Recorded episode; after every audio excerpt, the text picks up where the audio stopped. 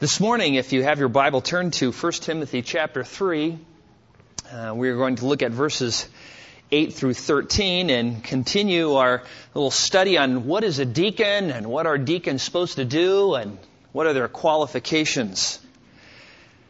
We learned last week that deacons are God's special servants to the church. That uh, they're men uh, who serve in the body to uh, meet specific needs, important needs that come up. Um, needs that uh, are so important that faithful people need to do them, and needs which, if they aren't met, will often draw the elders away from doing what God has asked them to do. You know, we've all been served. Uh, from birth, we're served. Our mothers serve us, and other people serve us. And because we're sinners and because we have sin natures, we kind of like it when people serve us. Uh, that's just uh, how we are. Uh, selfishness comes naturally.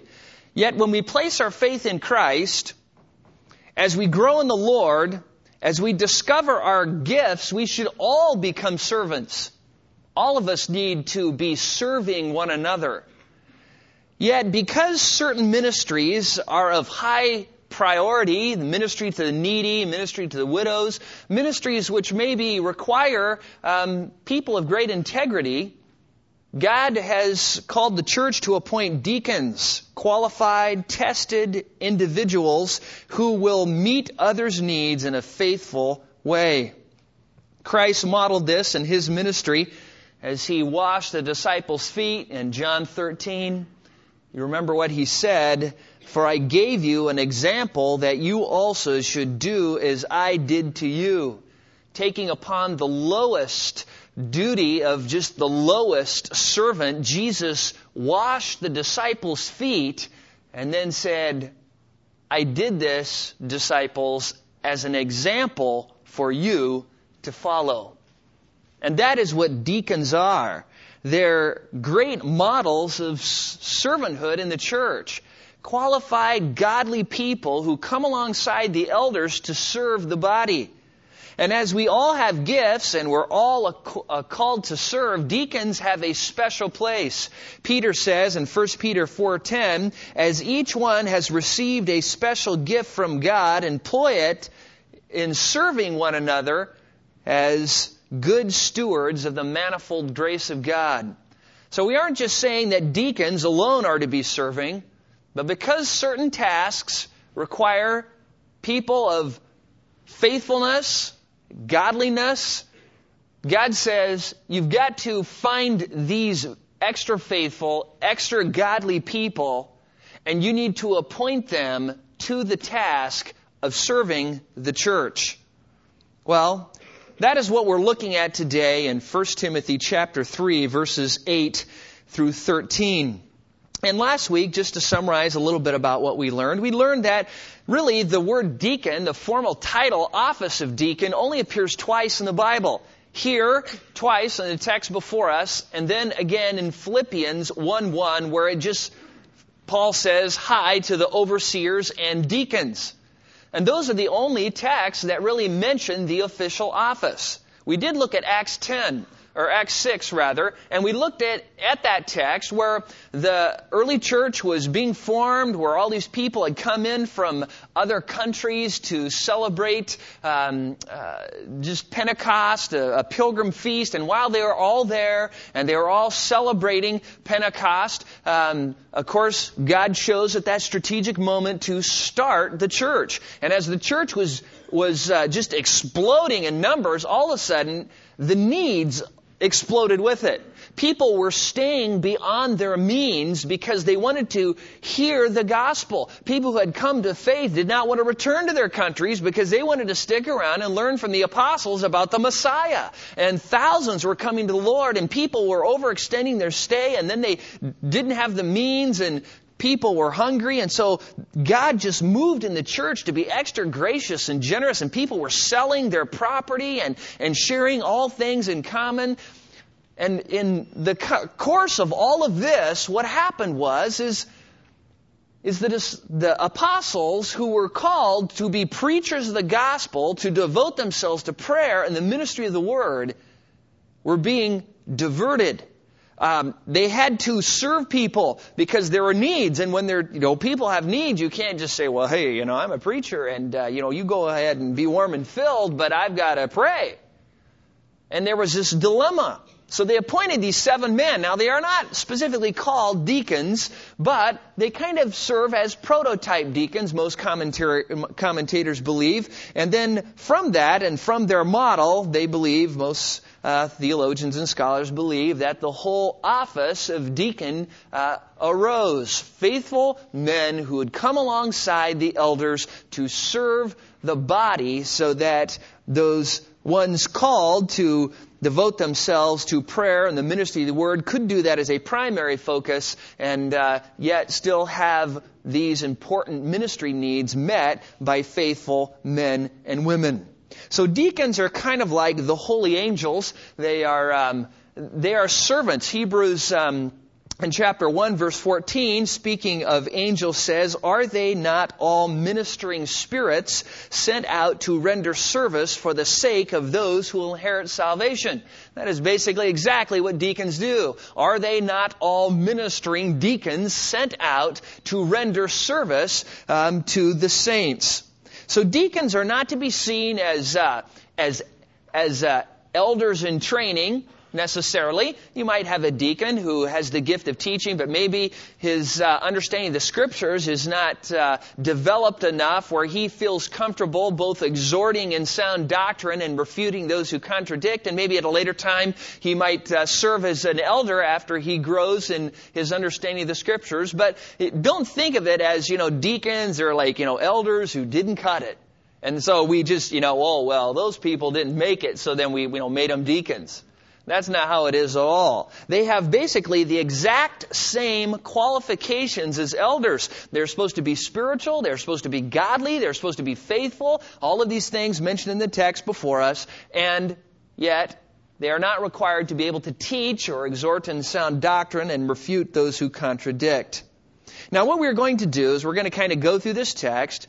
Some of the, the qualifications we've already looked at in some detail as we've kind of picked our way through the elder qualifications. So those are going to kind of go by a little quicker since they overlap uh, the qualifications for deacon and elder. And then we'll slow down on the ones that we haven't looked at yet, and we'll discuss this whole business of women in verse 11, which is a, a problem passage, and you'll see why in a minute. But if you have your Bibles, follow along as we read 1 Timothy 3, verses 8 through 13.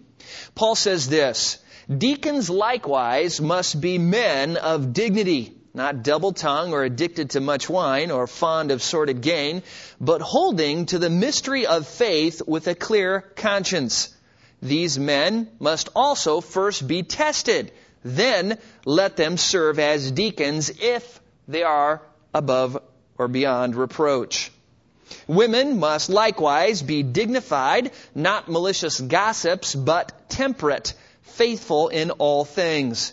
Deacons must be the husbands of one or only one wife and good managers of their children and their own households. For those who serve well as deacons obtain for themselves a high standing and a great confidence in the faith that is in Christ Jesus. Now notice that Paul begins verse 8 with deacons likewise must be. Now, we have seen this subject of deacons being addressed, but he says deacons likewise must be. Now, the word likewise is a key transitional phrase that Paul uses in this passage, where he says, uh, for instance, in chapter 2, verse 1, likewise I want women. He talks about men, then says, likewise I want women. Then in chapter 3, he begins addressing elders, and then he says, deacons, verse 8, likewise must be. And then he says in verse 11, women must likewise be. And so this is kind of his transitional phrase. And when he has the word likewise, he's not talking about something identical, but something that is similar something that is similar to what precedes before it. So just like elders hold an office in a church, so deacons hold an office in the church, and because of that, likewise, they must be qualified. The absoluteness is seen in the word must be, and The word must be actually does not appear in the Greek text in verse 8, but it is implied by what is called an ellipsis. That is, when Paul says in chapter 3, verse 2, an overseer then must be, and he lists the qualifications, then he says, deacons likewise implied must be. He says the same thing in verse 11, women, and it's must be is not in the text, but is implied must likewise be. And then he states it again in verse 12, deacons, and he does put it in the text, must be husbands of one wife. So we are talking about absolute qualities. You don't just pick a deacon because he's a good guy and, oh yeah, I know, old, you know, Bob, he's a swell guy or whatever, and, and, uh, oh, he's fun to be around so he can be a deacon. That's not what we do. It's not how we pick elders. It's not how we pick deacons either. They must meet these qualifications because God says they must meet these qualifications. Now, the first thing we see that deacons must be is men of dignity. And this word dignity describes a person's outward appearance and behavior which reveals their inner heart attitude and thoughts. And we've seen this before with elders. Elders need to be this way also. Uh, if you're going to have a deacon and he is to be someone, when you look at him, when you talk at him, um, he is a person of dignity. It ba- basically means a person worthy of respect commanding respect just by his behavior and his appearance. He would not be somebody who was slovenly or coarse jesting or anything, showed anything in the outside in his behavior or his appearance that would disqualify him. The second qualification of a deacon uh, is not double tongued. This is an interesting word in the Greek. It's dilogos. It is the word logos, the word we get word from, usually translated word. And then the word di, which means two. It means two worded or two tongued or double tongued or double worded. In the old westerns, if you remember, um, you know, whenever the white men uh, broke their treaty with the Indians, uh, the Indians would say, "You speak with forked tongue." Because they deceived them. They told them one thing, and then what? They did the other thing. And that is what he's talking about here. Don't take a person who tells you one thing and yet does another, or speaks one thing to one person and then another thing to another person. It's kind of like Proverbs 23 verses 6 and 7 where Solomon warns of eating the bread of a selfish man. And this is what he says. Do not eat the bread of a selfish man or desire his delicacies. For as he thinks within himself, so is he. He says to you, eat and drink, but his heart is not with you. That is a double-minded, double-tongued man. He says, oh, sit down, you know, just eat up, eat up. And all the while he's going, don't you touch my food. And there are some people in the church who, you know, you see them in the foyer, oh, hi, how you doing? And then they walk over and go, oh, you know so and so, and then they stab you to death. They, they slander you and they gossip about you and they complain about you when no one's looking.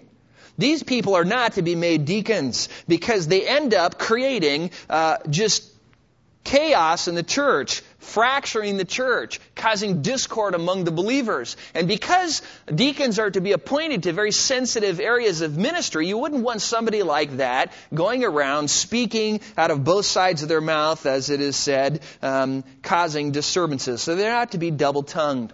The third qualification is that they are not to be addicted to much wine. This we saw again with um, elders. Uh, we talked about in the New Testament how uh, uh, times there was basically a couple beverages. You know, you would drink water or wine. I mean, those are like your two choices. It's not like today when you go to the store and there's you know 300 different things to drink. Back then, you kind of had these two staple things to drink, and because of this, wine was very popular. It was very common, and it was very easy to indulge in it and to get drunk. And the scriptures strictly forbid being drunk, and we learn from texts like uh, Proverbs uh, 30, where or 31 at the beginning in the first 10 verses, where uh, Lemuel's mother um, told him that, listen, it is not right for kings or rulers to drink wine because it impairs their judgment, and then they forget what they've decreed. And so Paul is just saying, don't be given over to wine. Don't be addicted to wine. Um, and, you know, in our culture, since we have so many things that we can drink that, you know, you aren't going to, Gatorade is not going to impair your judgment. And so you can just drink it all you want, or, you know, whatever, Diet Coke, or orange juice, or, you know, a million other things, that it'd probably be best to just stay away from that so that you don't come into the place where you go beyond your limits and pretty soon the alcohol's taking over. And I think this would apply to any sort of substance that would control your mind or, or impair your judgment. Then the fourth qualification, if you look at the text, he says, not fond of sordid gain. He's not to be fond of sordid gain. And again, we saw this already. It just means not a lover of money. Um, it's a person who only wants what they've worked hard to achieve. Not somebody who is pilfering, not somebody who is scamming people. You know, obviously the you know the elders would you know appoint deacons you know to handle the church funds, and you know they don't want the offering to be given, and then these people up there dividing up the money and pocketing and pilfering from the church coffers. They don't want that to happen, and so they want somebody who is not fond of sordid gain. And the fifth quality listed is a positive one. The word but contrasts the things a deacon is not to be with what he is to be. Look at verse 9. It says, holding to the mystery of faith with a clear conscience. Now, what is that? What is the mystery of faith? Well, in the New Testament, whenever you look at the word mystery, this is what it means. It means something never before revealed or something never before revealed to the extent that it is now being revealed. In other words, the mystery is something now revealed in the New Testament, namely the teachings about Christ and the teachings about Christianity. A deacon is one who understands the New Testament teachings of Christianity, the mystery of the faith, and he holds those with a clear conscience. Now, as we've already seen, Paul is really concerned about the conscience. We see that all the way through his, his letters. The conscience to Paul is the number one indicator of a person standing before God.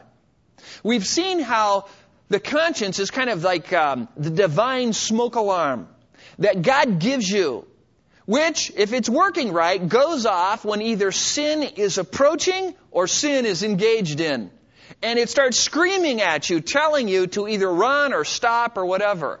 And we've also seen that those who ignore their conscience end up searing it. It's kind of like when, you know, you're burning the toast in the kitchen and you're tired of the smoke alarm going off. And so what do you do? You reach up there and you rip out the battery. That's like the person who, when their conscience goes off and it says, "Hey, this is a sin. You're getting close here. I would run. I would. I wouldn't do this." Then they just jerk the battery out and they pop it out of their mind, they ignore their conscience, and if you do that long enough, you would get what Paul called a seared conscience or an evil, unbelieving conscience. And so the deacon is one who is to hold on to the teachings of Christianity with this clear conscience. Jonathan Edwards, uh, who is the great intellect and Puritan like preacher of uh, the, um, the Great Awakening in America, he compared the, con- the conscience to a sundial. He said the conscience is a sundial, and what makes the sundial work correctly is the sun, which is like the Word of God. And as long as the Word of God is shining down on that sundial, then the sundial will have a correct reading. But if you take any other light source and try and use it in place of the sun, then it gives you a false reading. He says the conscience, in like manner, as long as it is always being informed by the Word of God, will work right and will not be a weak conscience or a seared conscience. As long as you are living by what the Word of God says, then your conscience will be clean and pure before God.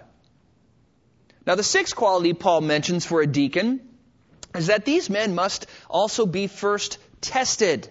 And he says, then let them serve as deacons if they are beyond reproach. Now, this is similar to what we learned about deacons not being a new convert, and uh, we learned that in verses uh, six of uh, um, the preceding context. Just how if you get a new convert and you thrust them into a ministry that's high responsibility and high profile, that pretty soon you can think, you know, I'm pretty bad. I'm an elder of this church, and you need to do what I say.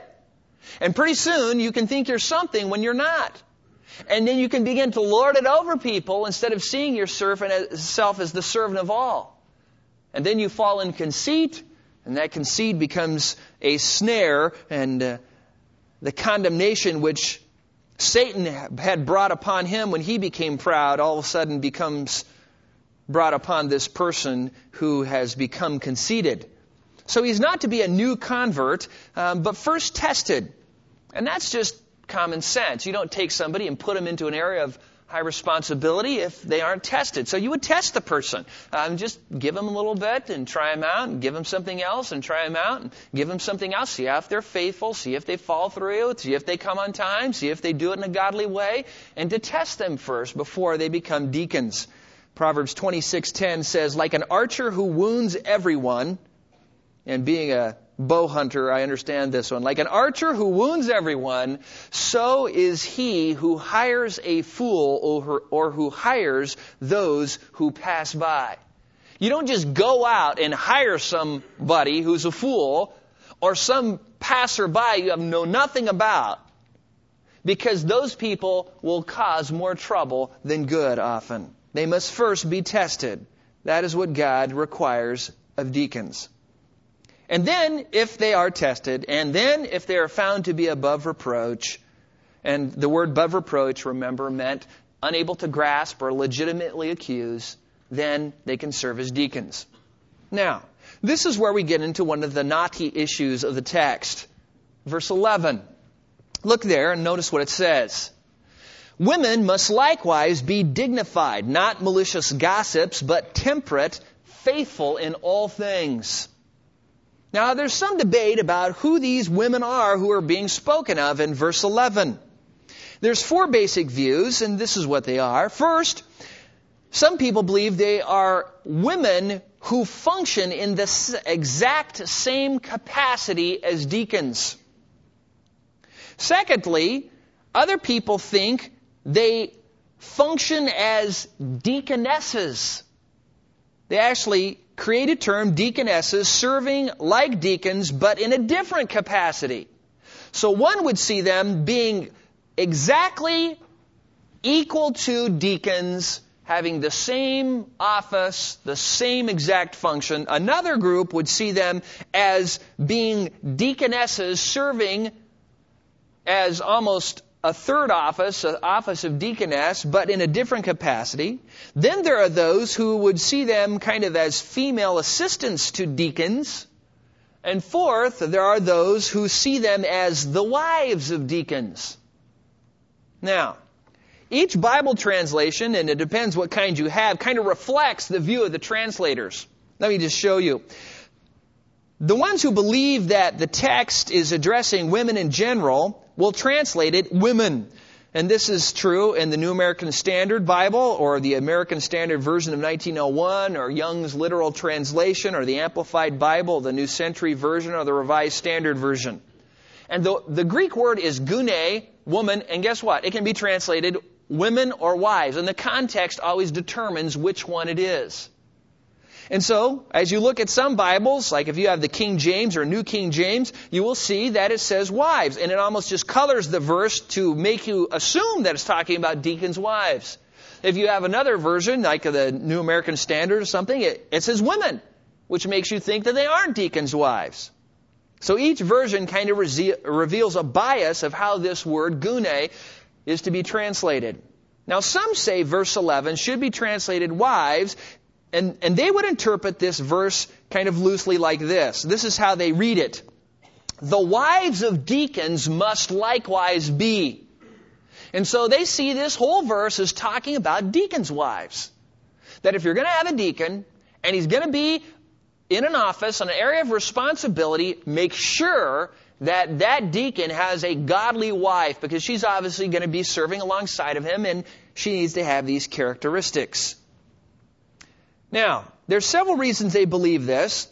And first, because it's legitimate to translate the Greek word wife. Um, and also in verse 2, when it talks about an overseer must be the husband of one wife. And following in verse 12, deacons must be the husband of one wife. The word wife there which is clearly wife in both of those passages. You can't be the husband of one woman. It's who? Your wife. It's clearly wife. And so they'd say, well, see, um, it's translated wife here and here, therefore it should be translated wife. And that's, that's legitimate. That's one of the reasons why some people believe that. But just because husbands are required to have one wife, this does not mean they have to be married, does it? We learned that, that just because elders are to be one woman men, that doesn't mean they have to be married, but since it's the normal case, if they are married, they need to be devoted in purity to that one wife. And they also say that because wives are mentioned in verse 12 along with children, they're just saying verse 11 is just describing the character of the wives before it describes the character of the, the children.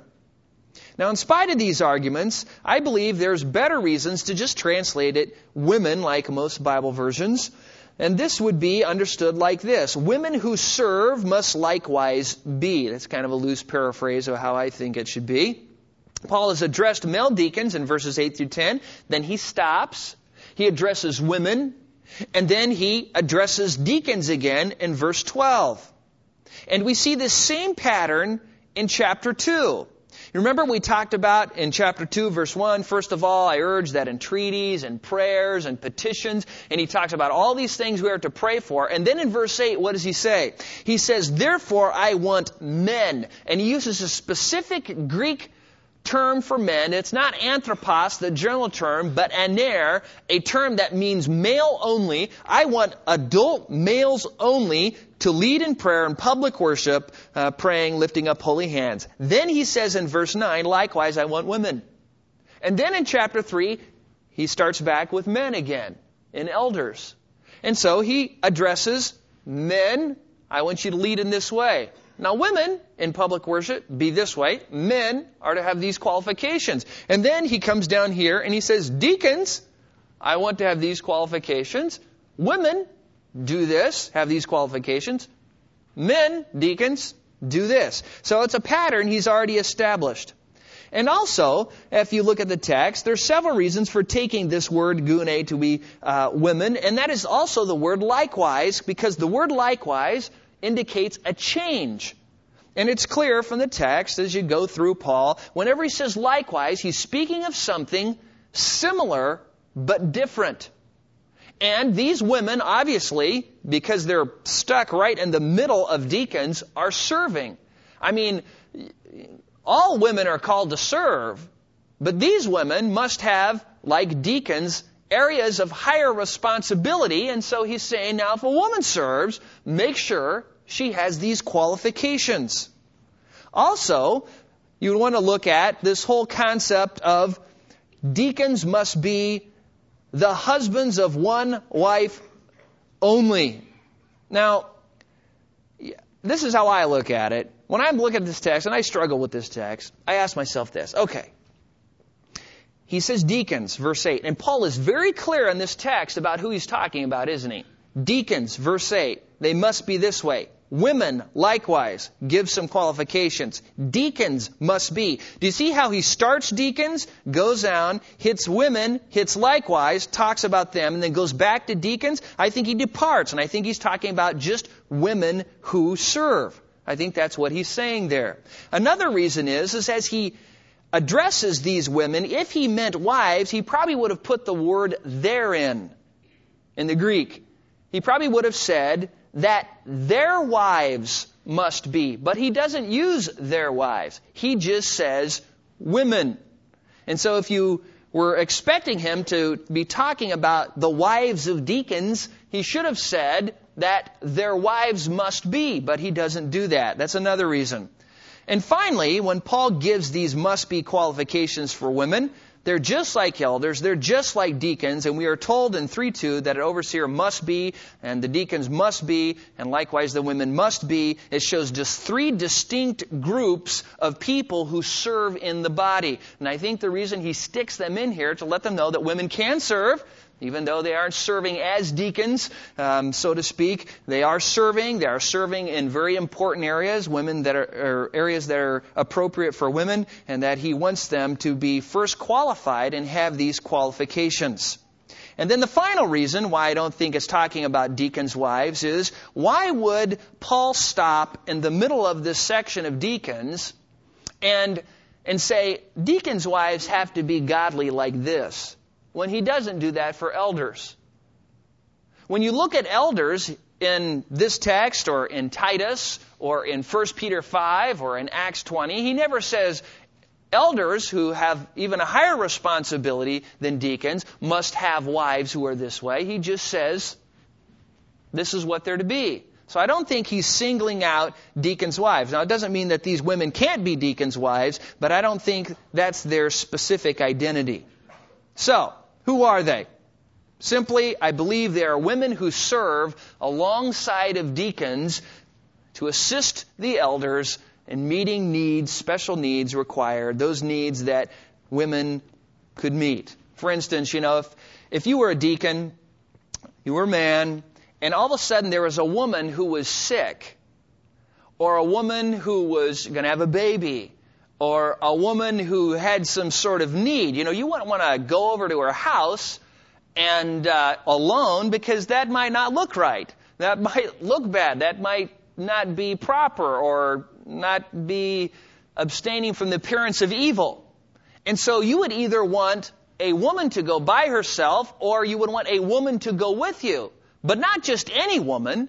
You would want a faithful woman, somebody who was godly, somebody who wasn't going to gossip and say, oh, you know what I found over at so-and-so's house and, and spread that all around the church. You would want some godly, faithful woman. So that's why I think this text is te- teaching. Now, some people would say that, oh no, these are deaconesses, and and you know the thing is, the text doesn't call them deaconesses. And then some people would say, well, no, no. the reason they don't call them deaconesses is there's no word for deaconess in the Greek. But I want you to know that never stopped Paul before. Paul creates all kinds of words that never exist outside of his writings. He is a great inventor of words. And it would be very easy for Paul just to have stuck on the feminine ending uh, onto deacon in order to make it a, a feminine uh, title, but he doesn't. He just says women. So I think these women are godly women who serve in areas of high responsibility alongside the elders, under the elders' oversight, and alongside the deacons, faithfully with them to meet needs in the church. And he gives several qualifications. Look at them. The first one is, is that they are to be dignified. And this is the same thing that we've seen that deacons need to have in verse 8. Their outward appearance, their behavior must reflect godly priorities. They aren't to be dressing to show off their body, show off their wealth, show off their social status. We read all about that in chapter 2, verses 9 and 10, that women aren't to be using their appearance to attract attention to themselves or their wealth or social status, but they are to be godly and uh, using their their um, appearance and their behavior to give glory to God, not attract attention to themselves. Look at chapter 2, verses 9 and 10. He says, Likewise, I want women to adorn themselves with proper clothing, modestly and discreetly, not with braided hair and gold or pearls or costly garments, but rather by means of good works as it's proper for women making a claim to godliness. This is what he's talking about when he says they need to be dignified. Secondly, they cannot be malicious gossips. And this word in the Greek is the word diabolos, the word we get devil from. It's um, it, they aren't to be devils. Uh, they aren't to be accusers. The word devil is accuser. Um, you remember in uh, Revelation 12:10, uh, Satan is spoken of as the accuser of the brethren has been thrown down. That is this word here. Um, women are not to be gossips. You don't take somebody in a very sensitive issue, uh, a very sensitive area of ministry, a, a, ministry that requires confidence or whatever, and then put them into that and then have them go out and then begin to speak uh, all this confidential information around the church. That is not good. Gossip is a very uh, sensitive sin, and gossip uh, keeps some really bad company in the scriptures. When you look at uh, gossip, um, it is uh, basically to speak about somebody in such a way as to put them in a bad light. Let's say um, you're uh, you know, you don't like somebody. Maybe somebody hurt your feelings or, or somebody hurt somebody else's feelings you know or, or somebody did something which you didn't like and all of a sudden now that bothers you. And so instead of going to that person and saying, you know, you hurt my feelings when you said this, it bothered me, and give that person a chance to say, I'm sorry, will you please forgive me? Instead, you begin to gossip. Oh, you know, so and so. And you begin to look at their life and what often happens in marriage, you focus on the 5% of things they do that are not good and to the exclusion of the 95% of the things they are doing good. And so you go around talking about that 5% of negative things and you just share that with person after person after person after person. That is being a devil, a diabolos, a malicious gossip. And those kind of people who are deacons cannot be that way. That is uh, just something that would just disqualify them from being a deacon. Proverbs 20:19 says, "He who goes about as a, a slanderer reveals secret, therefore do not associate with a gossip." He equates slanderers, this talebearer, with being a gossip. Those are he uses them in parallel. Paul, when he addresses um, just the carnality of men, that all men are sinners, in Romans chapter 1, verses 29 through 30, he gives one of his typical Pauline lists of you know, wicked behaviors, and he describes these people as being filled with all unrighteousness, wickedness, greed, evil, full of envy, murder, strife, deceit, malice. They are gossips, slanderers, haters of God, and then he goes on and on. Gossips and slanders appear right there side by side. And the point is, is that gossips are those who speak about others in a bad light. Now we're all, the, the, the, this, the tricky thing about gossip is sometimes you just fall into it and you don't even realize it. I mean, we all talk about people all the time. And that's fine. It's, it's fine to say, oh yeah, so and so is this, and they work there, and they did that, and they did good. But see, the gossip is not just concerned about talking about them, but talking about them in a bad light. To tear them down before others, and it's either to get them out of the way, or to exalt their own self, or something like that. Paul, when he was writing to Titus about the older women, said that the older women likewise are to be reverent in their behavior, not diabolos, not malicious gossips or enslaved to much wine, teaching what is good. Now the third qualification is that they must be temperate. This is the same qualification required of an elder in verse 2. It basically means sober minded, level headed, um, somebody who is able to behave in a godly manner, and that they are to have a character that uh, when life situations happen, they don't fall apart. They are trusting in God, they are walking with the Lord, and they are doing what is right. And the fourth and final qualification is that they must be faithful in all things. Now, when I read that, those kind of qualifications are scary, aren't they? Because you think to yourself, oh, is this after they die and go to heaven? I mean, that's what I think, you know. So when do we, when are we all faithful in all things? I mean, you know, when we die, it seems. Well, it's not talking about perfection here. It's talking about a pattern of their life. It's not saying that they've never messed up or they've never had any tinge of unfaithfulness, but their life is characterized by a steady and persistent pattern of godly follow through and faithfulness. And that's what he says these women who serve alongside of deacons to minister to the needs of the saints are to be dignified, not malicious gossips, but temperate faithful in all things. And Paul says that these are the kind of women that we need to appoint with the deacons so that the church will be blessed. The apostle Peter in 1 Peter 3, speaking to wives with disobedient husbands, tells them to win their husbands without a word. In other words, by their godly character. He says, don't go winning them by nagging them to death to be like the Proverbs woman that, you know, the constant drip on the rainy day. He says, win them without a word by your godly character. And he describes that godly character in these terms chaste, respectful, focused on the hidden person of the heart, not obsessed with outward appearance, but having a gentle and quiet and submissive spirit, which he says is precious in the sight of God. So often in the church, the women who are appointed to ministries of high responsibility are anything but gentle, quiet spirits which are precious in the sight of God. They're often the aggressive, the assertive, the go-getters, the ones who are grabbing for power, grabbing for position. He says, don't have those women serve. Get the ones who are chaste, who are respectful, who are focused on the inner person of the heart, who have a gentle and quiet and submissive spirit. These are the women that you want to serve alongside the deacons to bless the church and minister to the saints. So, that's where we're going to end up today. Next week, we're going to look at the, or actually in a couple weeks, I'm going to be gone next week. But when we come back, um, we're going to look at um, the last few qualifications, and we're going to find out that being a deacon is not some sort of low life, uh, desperate position that you serve in.